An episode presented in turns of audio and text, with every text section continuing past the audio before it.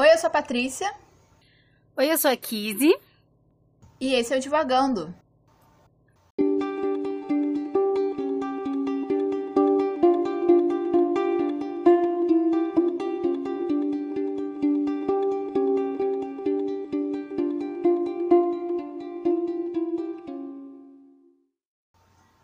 Olá, pessoal! A gente está aqui começando mais um episódio do Divagando. E esse episódio com uma pequena semana de atraso, por motivos de força maior, que a gente, decorrer desse episódio, a gente vai compartilhar um pouco com vocês. Mas já adiantando que tem a ver com o livro, tem a ver com essa nossa experiência de leitura. E vai ser muito legal a gente compartilhar isso aqui com vocês. Vai ser um episódio diferente do que a gente está acostumado. Mas acho que vai ser bem legal, acho que vai dar tudo certo, vai contribuir muito aqui para o nosso debate, para essa nossa experiência que é ler os clássicos. Como você pode ver aí no título do nosso episódio, o livro de hoje é Oliver Twist, de Charles Dickens, e a Patrícia vai fazer o resumo do livro para vocês, para quem nunca leu, ou para quem leu só um pedaço, ou para você que já leu há muito tempo e quer relembrar. Oliver Twist é a história do personagem título do livro, que é um órfão da Inglaterra no século XIX. E ele é um órfão que nasce num asilo de pessoas sem teto. E a história toda conta é, os altos e baixos dessa vida do Oliver, né? Desse início de vida do Oliver, porque ele é uma criança e o livro se passa né, assim, nessa infância em si e vai contando né, as dificuldades que ele passa quando é bebê, quando é bem pequeno, é, depois quando ele foge dessa situação que ele tá, desse primeiro asilo, depois do primeiro emprego que ele tem. E então ele foge para Londres e lá ele é acolhido por uma, por uma gangue de ladrões. Mas o Oliver em si é uma criança muito, muito boa, muito honesta. Ele não quer ter essa vida, né, de, de viver de assaltos. Então, a partir daí, a vida dele vai estar em volta, né, dessa gangue, dessas tentativas dele de não viver uma vida de crimes. Diferente dos outros episódios, eu vou parar o resumo por aqui, porque Bem, acho que a Kizzy vai explicar por que que esse episódio vai ser diferente, porque o que o resumo vai só até agora, nesse momento.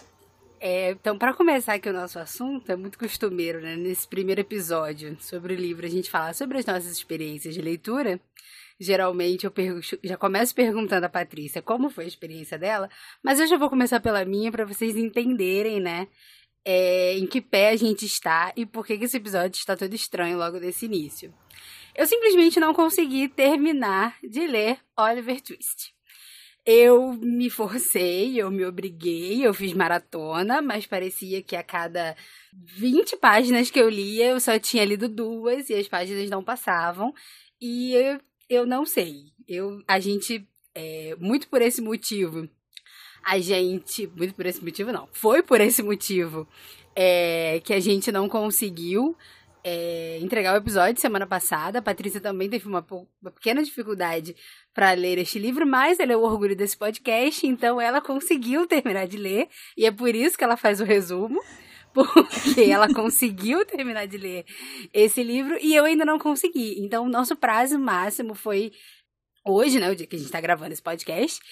E eu disse que a gente ia gravar, eu tendo terminado ou não, porque já não dava para esperar a vida inteira para terminar de gravar o episódio. Então, pra gente entender como é que vai se dar essa conversa hoje, é basicamente assim.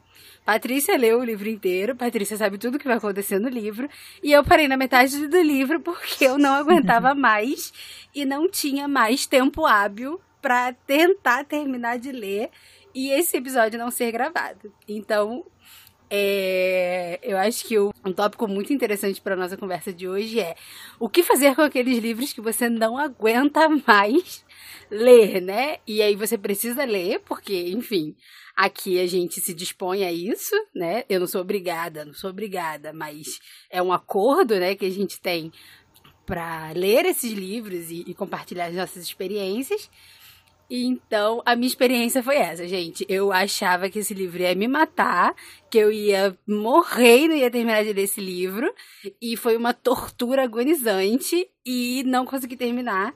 E é isso. Espero que no próximo episódio eu tenha coisas legais para falar do livro e que tenha sido uma experiência maravilhosa essa metade pro final, mas essa parte inicial foi uma droga. E é isso. Patrícia, você que leu o livro inteiro, como foi o seu? Então, eu entendo a sua experiência, porque eu passei por ela também. É, a primeira metade do livro. A primeira metade não, assim, os, os dois terços assim, do livro é muito, muito, muito, muito, muito, muito, muito, muito, muito, muito, muito difícil de ler. É, me lembrou muito quando a gente leu Jane Eyre, que a gente passou essa experiência também. E eu passei mais do que a Kizzy com Jane Eyre. É. Sim! Sim, me lembrou muito de Eyre. A diferença é que eu gostava muito da Eyre. Sim. E aí eu conseguia, né, um pouco melhor, que eu consegui maratonar um pouco mais, mas esse eu, eu não consegui. Sim, e, e é essa coisa, assim, você vai lendo e parece que o livro não, não tá indo, né? A gente teve essa experiência em Eyre e a gente teve com Oliver Twist com desfechos muito diferentes da situação. Mas, inclusive, assim, eu fiz um outro paralelo também com Eyre, porque né, os dois personagens, eles são órfãos, né, desde o início. Eles são maltratados por serem órfãos, né. A Jane é maltratada pela tia, né, porque ela foi colocada, né, aos cuidados dessa tia. E a tia não queria essa responsabilidade. Então ela criou, né, toda essa narrativa de que a Jane era uma menina horrível, que não se comportava, né? Inclusive chamando ela de filha do diabo às vezes, não sei o quê. E você vê o, Oliver passando por esse mesmo tratamento por ser órfão, sabe? Por ter nascido naquele asilo e por ser órfão e ninguém saber exatamente quem são os pais e etc. Mas eu tenho uma, uma teoria em relação ao Oliver Twist, que não se aplica a Jane mas se aplica a Oliver Twist. Porque se você vai olhar né, o histórico como o livro foi publicado, ele inicialmente ele foi publicado em folhetim, né? Que nem a gente aqui no Brasil também vários romances clássicos brasileiros foram publicados inicialmente com, em folhetins. Então era uma publicação semanal. Então, você lia, tipo, um capítulo uma semana, um capítulo na outra semana, um capítulo na outra semana. E isso se estendeu, acho que por dois ou três anos, sabe? Inclusive, assim, o livro terminado saiu antes da publicação no folhetim terminar. Mas você tinha esse tempo de digestão, assim. É uma história pesada em si. Você tem coisas acontecendo que são muito pesadas ali. É, inclusive, principalmente assim, pra gente, hoje em dia, talvez para aquela época fosse chocante, mas era corriqueiro. E pra gente, tudo é. Tudo não, assim, mas boa parte das coisas que acontecem são absurdas, sabe? O próprio tratamento do Oliver como criança e as pessoas agindo como se ele não fosse uma criança já dá esse choque, né, pra gente. Eu acho que isso é uma coisa que a gente pode falar mais depois. Mas então, como esse livro ele foi, né, publicado dessa forma e provavelmente o autor, aí eu tô teorizando, né? O autor ele pode ter escrito para essa história ser lida dessa forma. Então você lê ele de uma vez só, às vezes deixa esse esse peso, sabe? Eu, eu vou usar a palavra peso, mas eu não sei se é exatamente essa palavra. Mas é muita coisa e muitos acontecimentos e muitos personagens e tudo muito junto para você ler de uma vez só. Eu acho que a gente hoje em dia que tá acostumado com livros maiores e também assim, com uma quantidade de personagens muito grandes, etc, e a gente consegue ler livros, né, muito densos, mas eles são escritos para serem lidos de uma vez só, assim, se não de uma vez só, assim, aos poucos em uma quantidade tal de dias. E a forma como ele é escrito, né, toda a narração e etc, me faz pensar que esse livro não foi escrito para ser lido dessa forma, ele foi escrito para você ler aos poucos mesmo. E assim, fazendo uma confissão minha e da Kizzy, a gente tem um como a gente faz outras coisas da vida, além do podcast, é, a gente acaba deixando um pouco em cima da hora para ler os livros. Acontece, eu acho que é compreensível. a gente tenta às vezes, mas não, não rola muito. Então acaba rolando esse problema, assim, de a gente precisar maratonar ele é tudo muito rápido. E às vezes a gente consegue, como a gente tem conseguido, dessa vez a gente não conseguiu, a gente precisou realmente, assim, atrasar o episódio. É, a gente teve a ideia de gravar as duas sem ter terminado de ler, mas aí a gente achou melhor assim, não, vamos atrasar uma semana, a gente, né, tá indo nesse ritmo, não tem tanto problema. Mas acabou que, né, eu consegui terminar, a Kizzy não. E estamos aqui agora.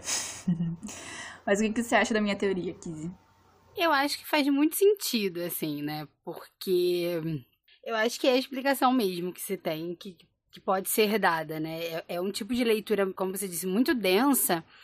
Embora eu não acho, eu não acho que a linguagem seja muito difícil, pelo menos a tradução que eu li, assim, não, não era necessariamente a linguagem que ele usa, mas é muito, é muito, é, são muitos acontecimentos, é uma aura toda muito, não, não misteriosa, mas é uma aura muito escura, no sentido de que as coisas acontecem muito à noite, muito em, em, locais onde é tudo muito fechado, não tem entrada de luz. E isso, particularmente, me dá uma agonia quando eu tô lendo né? Eu, eu me sinto nesse lugar e isso vai, isso me incomoda de uma forma, né? Então, enfim, eu me sinto desconfortável com essa leitura também, com esses espaços físicos nos quais a história passa. Mas é uma coisa que você falou, né? Da gente acabar, né? Como a gente faz outras coisas da vida, a gente precisa, né? Ter um ritmo de leitura e às vezes a gente precisa acelerar um pouco mais perto do episódio, mas eu senti, inclusive, uma dificuldade de maratonar esse livro, assim. Porque eu lembro que na, na, nossa experiência em Jane a gente ficou ali juntinha. A gente bateu um dia todo, a gente foi gravar tarde na noite,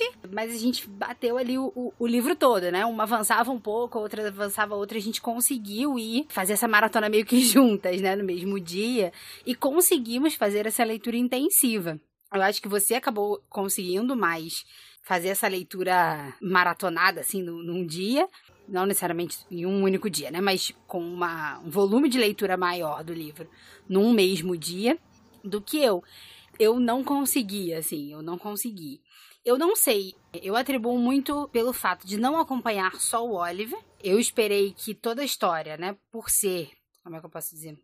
Por ser uma, um livro que carrega o nome, né, do, do da personagem principal, que é o Oliver Twist, eu esperei que fosse um livro centrado na visão dele das coisas. Obviamente, ele é a personagem principal, tudo acontece com ele, por conta dele, em volta dele. Mas existe o, o cenário, ele acompanha-se muitas pessoas ali em volta do, do Oliver, né? Que eu acredito que são pessoas centrais na história dele e que eu espero que tenham, né? desenvolvimentos, né? Especiais na história do Oliver. Mas isso me deixa muito confusa, né? E é um, uma característica fortíssima da, da, literatura britânica aí, que eu tô sofrendo esta, esta temporada toda deste podcast, que é chamar as pessoas pelo sobrenome. Só que a galera não faz um sorteio de sobrenome e cada um começa com a letra. Não, é todo mundo, o sobrenome começa com B, todo mundo o sobrenome começa com M. E aí é, é todo mundo com o mesmo sobrenome, parece, né? E aí tu não sabe de quem que a pessoa tá falando, tem que ficar quebrando a cabeça para poder entender de quem que eles estão falando e isso me deixa muito perdida, muito perdida. Mas é, uma, uma das dificuldades, eu acho também, que eu tive, e aí é uma coisa muito particular minha, é que eu tenho uma grande dificuldade de me identificar, né? De comprar, vamos dizer assim, a história das personagens masculinas, assim, né? Eu sou uma pessoa que consumo muito uma, uma literatura voltada para mulheres e escrita por mulheres e onde a história se passa, né? É, com personagens femininas. E toda vez que eu me deparo com uma história cuja centralidade é um, um menino, um homem, ou seja lá, eu tenho uma, uma dificuldade. Aí a gente pode ver quem. A gente lê o quê? É, esqueci o nome do livro, gente, da irmã da, da, da Charlotte. Morro do Gêneros Vivante. A gente teve, eu tive um problema também ali naquela leitura que se passava no, no Heathcliff, né, em volta do, do Heathcliff tive um problema na leitura de Drácula, né? E aí eu percebo, por exemplo, agora esse padrão, não só na leitura, mas também em séries, em filmes, né? Eu percebi esta minha característica. Não sei se é uma coisa boa, não sei se é uma coisa ruim, mas lendo Oliver Twist eu já eu já vinha pensando nisso há algum tempo, mas lendo Oliver Twist eu reparei essa resistência que eu tenho quanto a embarcar de corpo e alma nessas histórias. Você tem isso também? Você já parou para pensar nisso? Ou você não é de boa, lê tudo tranquilamente na sua vida e vai na fé? Então, eu sou uma pessoa que tem consciência que eu passei muito tempo consumindo livros, séries, filmes, quadrinhos, etc. escritos por homens com protagonistas homens. E de uns tempos pra cá eu acho que não foi nem consciente assim, eu eu fiz uma certa virada assim de pelo menos na ficção dar uma equilibrada nas duas coisas. E eu acho que assim, a maior parte dos últimos livros de ficção ou tinha essa coisa misturada assim, né? É, o autor era um homem e a personagem principal era mulher, ou o contrário, era a autora era uma mulher e o personagem principal era um homem, então era tipo assim, sobre um grupo de pessoas. Então, nos últimos anos eu vi isso acontecendo meio que sem eu decidir conscientemente. E aí, quando a gente começou o Divagando, isso ficou muito claro, assim. Os livros com autores homens e personagens principais que também eram homens eu tinha muito mais dificuldade, apesar de eu ter tido dificuldade também, algumas dificuldades com as autoras femininas, com personagens femininos. Mas o que me incomoda muito mais hoje em dia nessa escrita masculina, e principalmente nesses clássicos que a gente tá lendo, e assim, eu tô falando, né, num binário muito específico, porque a gente vive essa indústria né, muito binarizada, né? Tipo, existem livros para mulheres, existem livros para homens, e a gente tenta quebrar isso, e mesmo assim, essa ideia social de binariedade ainda é muito forte né, nos conteúdos que a gente produz e consome. Então, por isso que eu estou usando esses termos especificamente. Não é o tipo de linguagem que eu gosto de usar normalmente, mas nesse momento é necessária. Mas o que me incomoda nesses personagens masculinos, e principalmente, assim, muito mais nas narrações escritas por homens, é o claro machismo que você vê, principalmente nesses clássicos, né? Que eles são de outras épocas, então esses visões eram muito mais correntes. Então, assim, eu tenho várias anotações nesses livros que a gente leu que foram escritos por homens que, né, tipo, olha o machismo, olha isso. E aí, tipo, tem uma personagem feminina que toma uma atitude diferente, que não é o esperado socialmente, e eu falo assim, é, que bom, não sei o que. Eu tenho várias anotações também, assim, de darem um soco ou um chute nesse personagem, por essa coisa que ele fez de barra falou. E isso, de alguma forma, assim, se relaciona à questão que eu falei antes, né? Desse paralelo que eu fiz com Jane Eyre, pelos dois serem órfãos. E também se relaciona com essa questão que você falou, né? Que a narração não segue só o Oliver. E o que eu percebi enquanto eu tava lendo, e principalmente assim, quando foi chegando no final, é que eu me interessava muito mais pelos outros personagens do que pelo Oliver. E o Oliver me irrita. eu entendo a situação dele, a situação dele é extremamente trágica, sabe? Ainda mais no final você percebe o que, está acontecendo de verdade. Você fica assim, caraca, olha o que aconteceu com essa criança, sabe? Mas ele, como personagem, ele me irrita, porque ele não tem atitude. Ele é uma criança totalmente passiva, sabe? A única atitude que ele tem é fugir daquela cidade onde ele morava e ir para Londres. E mesmo assim ele vai e cai nessa situação com esses ladrões e etc. E aí tudo só vai acontecendo com ele, sabe? Ele não tem uma atitude. Enquanto a Jane não, tipo, as coisas aconteciam com ela, mas ela tomava mais atitudes. Ela tomava mais. tomava uns tapas da vida, ela ia e mudava, sabe? Ela mudava ela mesma, mudava a situação, fazia outra coisa, ia para outro lugar. Ela tinha atitude, sabe? E o Oliver não, ele é totalmente passivo. Eu entendo também tem uma questão de idade, né? Porque a gente segue ali o Oliver com 10, 11 anos, mais ou menos. E a Jane não, você começa com ela criança e termina ela já com acho que 18, 19, não sei, já, já um pouco mais adulta. Então eu entendo assim, ele por um lado tem esse lugar socialmente imposto de passividade, sabe? Mas ao mesmo tempo assim, a Jane mesmo mais velha, ela ainda era uma mulher numa sociedade totalmente patriarcal, então ela também tinha um, um lugar social esperado dela de passividade, de conformidade, e ela mesmo assim não ia, sabe? Ela não se deixava conformar com aquilo e ela ia e mudava para a vida e o Oliver não. Tanto que ele passa, assim, muitos momentos, ou pelo menos dois momentos grandes, assim, doente numa cama, sabe? Você passa capítulos e capítulos e ele tá doente numa cama, por exemplo. Então, tudo isso pra dizer que ele me irrita. E os, os personagens são muito mais interessantes. E o que tá acontecendo em volta do Oliver é muito mais interessante. E graças a Deus, no final, isso, pelo menos pra mim, isso elevou o livro, sabe? Porque se fosse só o Oliver, eu não ia ter conseguido terminar. eu acho que, pelo, pelo, que eu li, assim, até agora do livro, é, eu concordo com o que você diz quanto a essa passividade do Oliver, assim. Ele não. Eu não sabia o que, que tinha me irritado nele, mas parando para pensar agora em tudo que eu li né, do livro até agora, realmente o Oliver é essa criança. Ele não é uma criança carismática, né? Ele não é um personagem. Não por ele ser uma criança, né? Mas ele não é uma personagem carismática onde você se afeiçoa a ele, onde você compra a história dele, né? Obviamente que você tem a, a relação ali de compaixão, né? De piedade, porque querendo ou não, é uma criança, é órfão, ele sofre pra caramba, né? Ele não tem comida, ele é obrigado a trabalhar com uma gente horrorosa, né? Ele é passa fome, ele é largado na rua para viajar sozinho, né? Então, assim, você tem um mínimo de humanidade e, e compaixão por aquela criança, mas você não tem, eu pelo menos não tive, esse apego, né? Esse comprar a história do Oliver e tomara que tudo dê certo, porque ele é uma criança que tá buscando isso, que quer alguma coisa. Ele, tadinho, ele não sabe o que, que ele quer, né? Ele é, é ele é visto por coitado, né, por todo mundo, e a história constrói isso nele, porque e aí a gente acaba consciente ou inconscientemente comparando a, a Jane Eyre, né, porque são inícios de narrativas parecidos, mas a Jane, ela sempre se recusou a esse papel de vítima, né? Ele, ela, ela, não, ela não aceitava que as pessoas ficassem, ah, coitada, coitada, coitada, né? ela queria alguma coisa, ela queria ter uma família, ela queria ser independente, ela queria estudar, ela, ela queria coisas, né? Ela era muito resignada, assim, né? Ela não, não, ela não se deixava levar, né, pelas coisas, ela não aceitava menos do que ela merecia, né? À custa de muitas coisas, né? Que isso foi, foi tomando dela.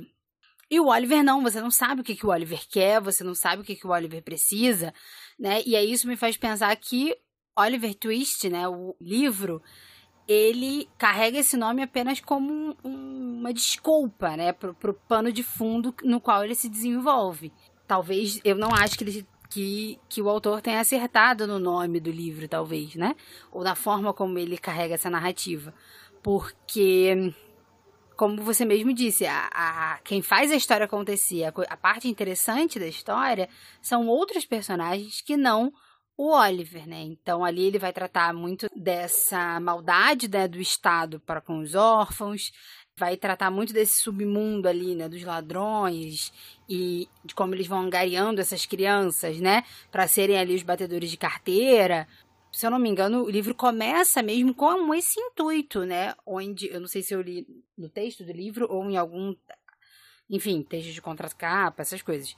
Mas é o aporte do livro, é esse, assim, né? É tratar dessa sociedade londrina ali, e não só londrina, né? Mas essa sociedade inglesa ali, que não é bonita, né? Que não é interessante, que não tá nos salões de baile, né? É essa parte marginal mesmo, marginalizada da, da sociedade. Tudo que não tá ali nesse centro do poder e do dinheiro, né? E da da boa conduta, né? E da moralidade, como o Bedel costuma dizer. Mas, então, talvez, né? Quando eu terminar de ler o livro, vou ter certeza. Mas, talvez o, o Oliver não tenha sido uma boa escolha para aportar essa história, né? Talvez existissem outras formas de contar essa história, outras narrativas para tratar desse tema, mesmo né, nesse cenário, mesmo contendo o Oliver, né? Mesmo, enfim. Eu entendo o que você quer dizer e eu concordo até certo ponto. Assim, eu acho que né, o intuito do autor era expor essa, essas questões, expor o descaso do Estado, é, esse submundo né, que precisa se criar por causa desse descaso do Estado, todas as questões de preconceito social contra contra né, os pobres, as viúvas, as mulheres em si, e né, as crianças em geral, e etc. É, eu acho que a intenção dele era expor esse, essa, essa, essa sociedade, que nem você falou, né? Essa sociedade inglesa que não é bonita, que não é a sociedade dos lords, a sociedade dos bailes, a sociedade da rainha, por exemplo. Mas acho que no final você entende por que, que é o Oliver especificamente. é... eu não vou explicar agora, mas assim, é... você, você entende qual é o papel do Oliver nessa exposição toda, né? Eu acho que nos dois primeiros dois terços do livro, realmente fica assim, tipo, ele podia ter contado essa história de outro jeito, sabe? Mas no final você entende a amarração que o autor faz em relação ao Oliver nisso tudo. Mas mesmo assim, eu acho que existe uma questão da nossa leitura atual, que em relação ao Oliver, que realmente assim, ele não é um personagem carismático e etc. E a gente compara assim com outros órfãos da literatura futura britânica, que eu não vou nomear, que também é um órfão que me irrita, mas mas que tem um carisma, você entende, você, né, você se envolve no personagem também além da história. E o Oliver não, assim, eu acho que o intuito principal do autor era, desculpa, eu precisava fazer essa comparação, mas enfim, é, o intuito do autor era, era você sentir pena do Oliver. E eu acho que isso é uma parte dessa exposição e dessa crítica social que ele faz, porque é, se a gente pensa no conceito de infância, né, tipo, o que é infância, é um conceito muito recente, eu não sei, assim, quanto tempo, mas eu acho que, assim, pelo menos foi criado nos últimos 200 ou 300 anos, assim. Você vê, assim, o próprio tratamento do Oliver, com 10 anos, as pessoas já tratam ele assim, ele precisa trabalhar, ele precisa, né, ganhar a vida, ele precisa ser mais forte, ele precisa fazer essas coisas. Então, eu acho que existe ali uma crítica de como também as crianças são tratadas, sabe? Principalmente as crianças pobres e marginalizadas você vê, né, o Fadim, Fagin, não sei como fala, enfim, que é o, o chefe, né, dessa gangue, ele que reúne o que as crianças roubam para vender, para poder ter o dinheiro, e ele, assim, que também cuida de alguma forma dessas crianças. Você vê, né, assim, ele pega essas crianças, ensina esse, esse ofício, né, no próprio livro ele, eles chamam bater carteira como um ofício, né, como um trabalho real, e são crianças, assim, que se eles não tivessem batendo carteira, eles iam morrer de fome num asilo, sabe? Que nem o Oliver estava morrendo antes. Então, ou numa casa, né, de uma senhora que não, não liga e etc. Enfim. Eu acho que a intenção em si do autor era, era de você, mais do que talvez simpatizar ou, ou, ou até entender o Oliver e etc., era criar esse sentimento de pena, né, de piedade. Tipo, ele é uma vítima dessa sociedade Olha o que acontece com ele. Sinta-se mal por isso e por tratar essas crianças dessa forma, por exemplo. Eu acho que a gente, em pleno século XXI, a gente foi exposta a tanto histórias tristes de crianças, seja na ficção, seja na vida real, que a gente se incomoda quando é só isso, sabe? Quando o sentimento principal que você precisa sentir em relação a esse personagem é só pena, sabe? A gente gosta hoje em dia de história né, de superação. Então as pessoas, né, é, saiu da pobreza, construiu um, um império multimilionário, etc. A gente gosta desse tipo de história. E quando eu digo a gente, eu digo eu também, sabe? Eu gosto desses personagens assim, que vão, e mesmo nas situações adversas, eles mudam a vida deles. E eles, né? Que nem a gente tava falando da Jane né, pega a situação e consegue mudar, consegue se transformar, consegue fazer alguma coisa com aquilo, porque isso dá até um certo alento pra gente, que a gente consegue também, né, com as nossas dificuldades, com as nossas questões, fazer isso. E aí a gente pega esse personagem que, assim, ele é basicamente só digno de pena, sabe? E são as outras pessoas na vida dele agindo e fazendo as coisas. Mas ao mesmo tempo, se a gente pensa assim, que você está numa sociedade que não trata essas crianças como crianças, né? Como a gente trata hoje em dia, e com as questões que a gente né, tem em relação à infância hoje em dia também, é, as coisas boas e as coisas ruins que a gente, como sociedade, impõe às crianças, eu acho que o autor também queria reforçar essa ideia, tipo assim, ele é uma criança, sabe? Ele não devia estar se responsabilizando por certas coisas. Eu acho que eu dei várias voltas para falar a mesma coisa, mas enfim. Pensou isso aqui em algum momento? Eu acho que você tem um ponto, assim. Eu acho que eu posso tender a concordar quando eu terminar de ler o livro. Mas enquanto eu não termino de ler o livro, eu acho que é, é, é realmente o, o, Oliver ele é digno de pena, né? E, e eu acredito em você que, que tenha sido o recurso do, do autor. Mas é isso, eu vou responder no próximo episódio, que se Deus quiser, eu terei terminado de ler esse livro eu não terei morrido tentando ler esse livro, porque eu vou sobreviver. Porque é cansativo, gente. Não é um livro fácil. Não. Não.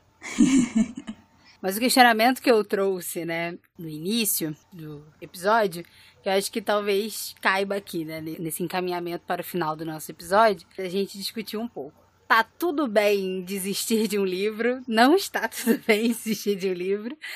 Livros pela metade, ok. Existe uma época pra gente ler um livro, né? Existe uma época que a gente está mais mais solícita ou isso não existe?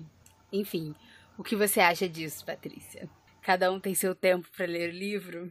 Eu acho que sim, eu acho que cada um tem o seu tempo de ler o livro, e às vezes a gente pega uns livros, começa e fala assim, não é agora, a gente às vezes compra uns livros, deixa na assim, uns anos até pegar ele para ler. Eu não. Eu, eu tô falando assim, mas assim, claro que eu não posso falar por todo mundo. Pessoalmente, eu sou essa pessoa que eu entendo que existem certos livros que têm os seus momentos, sabe? Eu acho que, como divagando, como é uma lista, né, que foi montada por mim pela Kiz e já tem um tempo. Então a gente, assim, perdeu um time para alguns livros, ganhou time para outros. Então a gente tá nesse caminhar aí. E né, a gente criou esse compromisso pra gente. Então a gente vai ler esses livros. Mas normalmente na vida, assim, se você parar na metade, se, gente, se você ler o início, depois ler o final. Eu acho que não tem regra. Não tem regra, né? Não tem receita de bolo para você. Eu ia falar regra de bolo. É, não tem receita de bolo para você ler, assim. Você vai ler o tá te interessando na hora, que você tá conseguindo ler na hora. Você vai ter um ritmo, né? De acordo com a sua vida agora, com o que tá acontecendo na sua cabeça. Tem momentos, assim, que eu mesmo como, né... Mesmo com esse título de leitora ávida, tem momentos da minha vida que eu não consigo ler, assim, depois da faculdade foi esse momento. Eu passei muito tempo sem conseguir ler quase nada, porque eu tava, né, tipo, cabeça cheia. Eu tinha lido muitas coisas na faculdade, tava, né, ainda digerindo muita coisa. Então eu tive esse momento. E tem momentos assim, que eu não tava lendo nada. Tem momento que eu leio, tem uma maluca, várias coisas ao mesmo tempo. Eu, eu acho que assim, se eu for pegar todos os meus os livros, né, que eu comecei nos últimos anos e parei em algum momento, eu tenho, sei lá, uma pilha quase que do meu tamanho, assim. E se eu juntar os livros que eu comprei para ler depois, é, também, assim. Eu acho que isso faz parte do, do, do, processo, assim, de leitura. A gente nem sempre está disposta a ler coisas muito densas, a gente às vezes quer ler umas coisas mais leves, a gente às vezes quer ler umas coisas mais profundas, às vezes a gente quer ler umas coisas para pensar. É, às vezes a gente quer ler para se distrair, então acho que tudo cabe, sabe? Tudo cabe. Tanto que, assim, pra mim não tem nem problema. É, agora, principalmente que a gente tá tendo essa experiência, né, de, de gravar um episódio sem ter terminado o livro. Eu acho que não tem problema também a gente no Devagando admitir de vez em quando que, assim, não deu, sabe? Não, não foi dessa vez que eu consegui terminar a ler. Eu vou terminar porque a gente criou esse compromisso, mas às vezes não dá mesmo e, e faz parte, faz parte. E você, Kizzy? Como tá sendo essa experiência de, né? Está sendo muito ruim. Eu não gosto disso. Não estou muito feliz. Mas é, um, é, uma, é uma transição, assim, de leitura que eu tenho passado, assim, acho que no último ano, pelo menos. Para mim, enquanto uma pessoa que está voltada aí para os livros, né, enquanto escritora, né, enquanto pessoa que está é, tentando se encontrar aí nesse mundo literário, para mim está sendo muito difícil. Agora um pouco. Não, ainda é muito difícil. Eu ia falar agora está um pouco melhor. Mentira, não está. Entender que ler é meu trabalho, né? Uhum. Então, eu acho que quem trabalha aí com leituras em geral, né? Qualquer pessoa que, que precise muito usar o recurso da leitura, né, na, no seu trabalho, pode passar por isso, né? E para mim tem sido um choque, né? Tipo, não é uma contradição, não. Enfim, tem, tem sido um choque entender que a leitura de ficção também é o meu trabalho. Né? É sentar para ler um livro, sentar para ler Oliver Twist é um prazer, mas é um trabalho também, né? Porque aqui o Divagando a gente encara como um compromisso, como um trabalho e tudo mais. Como algo que é uma responsabilidade, né? Então eu tenho a responsabilidade de ler esse livro né? Não vale nota, não vale nada disso, mas eu tenho, né, que entregar, né, algo concreto a cada 15 dias, eu tenho que entregar algo concreto para ser compartilhado, né, para que as pessoas também possam é, investir nisso. E os outros livros, né, que eu vou ler, seja de, de ficção, seja de não ficção, eles são também voltados para o meu trabalho. Então, é, eu acredito muito, assim, quando você lê por prazer, né? Quando você lê por um passatempo, quando você lê porque é um livro que você quer muito ler, que você gosta muito, uma série de livros. Eu, eu sou a pessoa que maratona, sei lá, eu, os três primeiros livros da, da Anne, eu li, sei lá, no final de semana, em quatro dias, os três livros. Então, assim, eu sou essa pessoa que consigo maratonar três livros em um final de semana sem problema nenhum. Eu deixo de comer, eu deixo de dormir, deixo de ver televisão, né? Para poder me dedicar a esse livro, né? E, ao mesmo tempo, né, em, contra, em contrapartida, é precisar lidar com os prazos né, da leitura, e principalmente da leitura de ficção, enquanto um trabalho, né, enquanto compromisso exterior, né, ao meu prazer, ao meu deleite, a minha a minha vontade apenas de ler, isso tem sido uma dificuldade, né? Eu não sei é, se só eu passo por esse momento, mas eu acredito que as pessoas que, que trabalham, né, com esse tipo de, de nicho, né, onde ler é o trabalho, possam enfrentar isso também, né? Porque é isso, né? Você tem que ler com outro olhar, você tem que ler com mais calma, mas você não pode ler com tanta calma assim, porque né, você tem um prazo, você tem um objetivo, né, uma, alguma coisa a ser entregue. Então, eu acho que quando você lê por prazer, quando você lê por vontade, né, quando você lê porque é o que você quer ler naquele momento, tá tudo certo, né? Eu acho que vale tudo. Vale vale largar o livro pela metade, vale começar o livro de novo, vale reler o mesmo livro 50 vezes.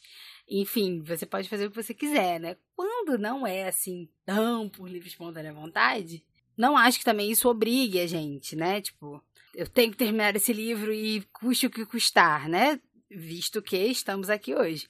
Mas. eu acho que para tudo há exceção, né? Mas existe uma cobrança, seja interna, seja externa, né? E existe também a organização, eu acho que para mim, assim, fazendo essa autoavaliação neste dia, é a organização e a, a, prática mesmo da leitura, né? De ler todo dia, ler todo dia durante algum tempo, né? Não precisa ler um livro inteiro num dia, né? Mas é, ler um pouco por dia, isso já facilita, né? Isso para qualquer pessoa, seja para você ler por prazer ou por obrigação, isso, esse hábito, né, tornar a leitura um hábito, é essencial para ler melhor, ler mais rápido, ler mais fluido, compreender melhor o texto e tudo isso. Enfim, eu acho que vale a pena, né?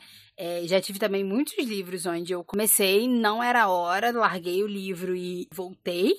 E aí virou o livro da minha vida. Já tive alguns livros assim. Mas nem sempre isso é possível, né? Quando é um outro tipo de leitura. Agora, dica.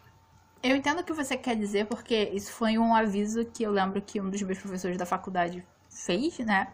Eu tendo feito faculdade de comunicação, me especializado em produção editorial.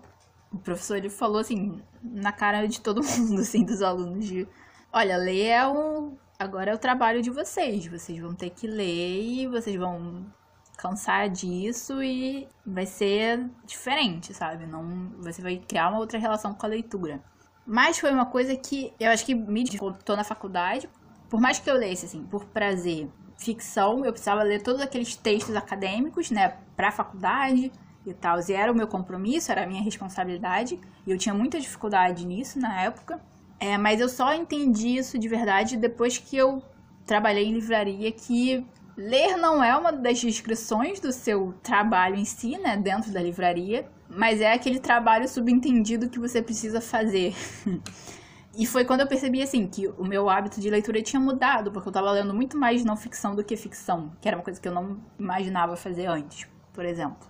E eu acho que, assim, a gente pro Divagando, a gente tá criando esse, né, esse, vamos chamar de consciência, não sei mas esse entendimento de que, né, ler é o nosso trabalho. Então a gente tá lendo, a gente, né, criou esse compromisso, então a gente criou esse trabalho pra gente de sentar e ler esses livros para poder conversar sobre eles e compartilhar com quem tá ouvindo a gente.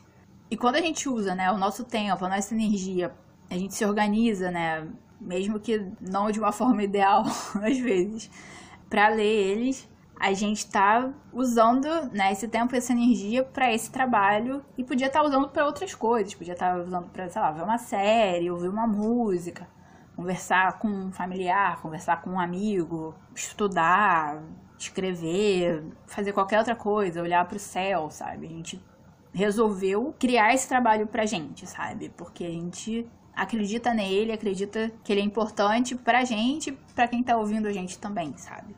Então, então eu acho que é isso mesmo, assim, é, é, a gente criou esse problema de organização e de disciplina pra gente mesmo em relação ao podcast, e é uma coisa assim, que a gente tá aos poucos, né, entendendo melhor e se organizando melhor e criando um hábito, né, de separar esse tempo de trabalho para ler esses livros. E que não vai ser um tempo, né? Que não vai ser tipo 8 às 6, que nem um trabalho de escritório, sabe? Vai ser às vezes de madrugada, às vezes vai ser sábado domingo, às vezes vai ser um dia inteiro, às vezes vai ser duas horas cada dia durante o mês. Então, acho que também a gente ainda tá entendendo, e quando eu digo a gente, assim, eu acho que eu tô nesse lugar e aqui também de entender que a organização que a gente precisa ter, a disciplina que a gente precisa ter, não é exatamente o que a gente entende socialmente como organização e disciplina de trabalho, sabe? Pode ser uma coisa diferente, mas precisa funcionar pra gente, pros nossos momentos e pros nossos funcionamentos, né? Diários e semanais e mensais, enfim.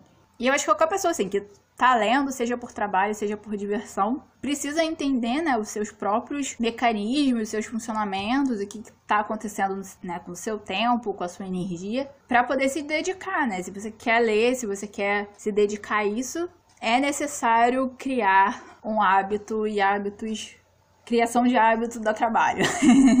Desculpa, é uma verdade da vida essa, infelizmente. Às vezes, às vezes a gente não quer ver. Eu passei muito tempo não querendo ver isso, mas é assim, é, tudo que a gente quer se dedicar, seja por diversão ou não, assim, dá trabalho, gasta energia, gasta massa encefálica, gasta muitas coisas que a gente está escolhendo aquilo, né? Seja por motivo que for.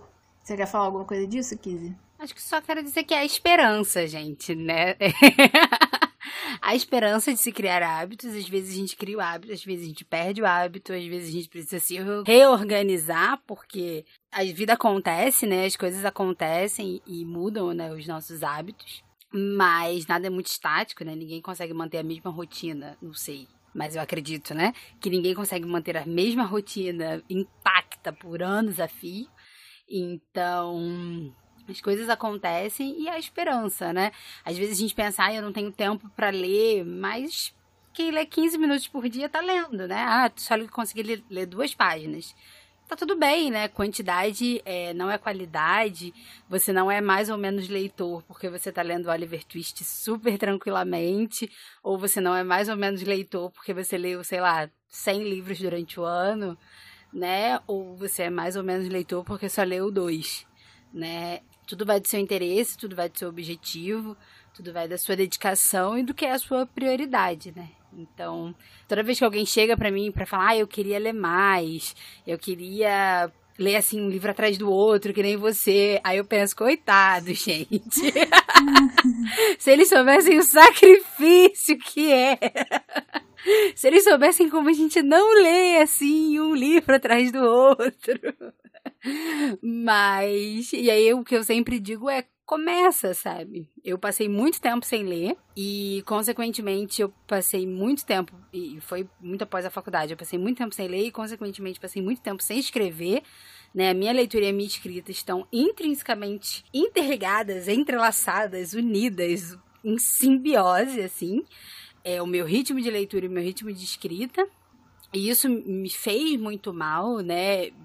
O meu pensamento, a forma de pensar, a minha forma de falar, mexeu com muita coisa minha.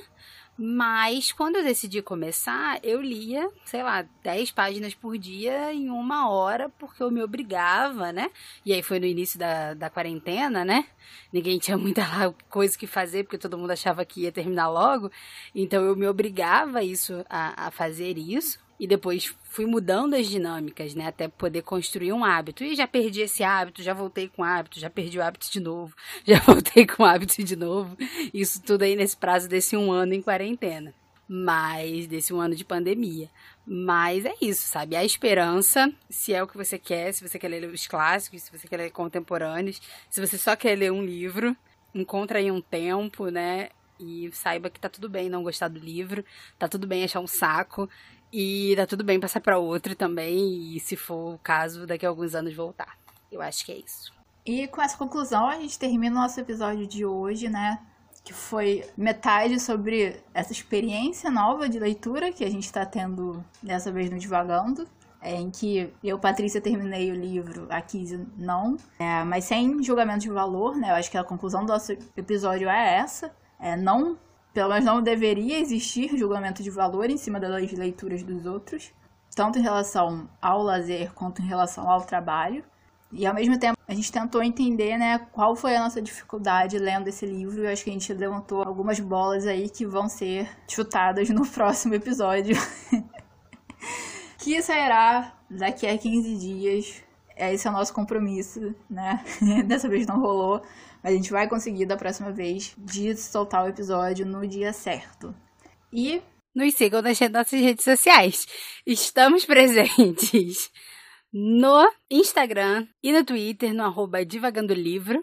Então vai lá, curte a gente, comenta, fala pra gente se vocês já tiveram essa, essa sensação de muita dificuldade de ler um livro, que não conseguiu terminar, ou que teve que terminar a duras penas, se você costuma largar livros, né, pela metade e retomar depois ou não, né? Fala pra gente quais são os seus hábitos de leitura, né? Tem muita coisa bacana pra gente conversar, né? Que a gente trouxe aqui nesse episódio. E se você leu Oliver Twist, ou se você quer ler Oliver Twist, comenta aqui é, e principalmente compartilha os nossos episódios nas, nas, suas redes sociais, né? Divulga pra galera, manda para alguém que está interessado no livro ou que você quer incentivar a ler esse tipo de livro, ou aquela pessoa que precisa entender que hábitos de leitura é uma coisa pessoal e que dá para construir aos, aos pouquinhos. Então é isso, nos sigam nas nossas redes sociais. Nós estamos em várias plataformas, né, de, de áudio, né, de streaming. Então estamos no, no, no Spotify, no YouTube, no Anchor e em vários outros, né, no, nas nossas redes sociais. Vocês conseguem encontrar esses links. Então dá para escutar o Divagando por qualquer plataforma. Então é isso, pessoal. Um beijo e até daqui a 15 dias com o próximo episódio sobre Oliver Twist. Tchau, pessoal!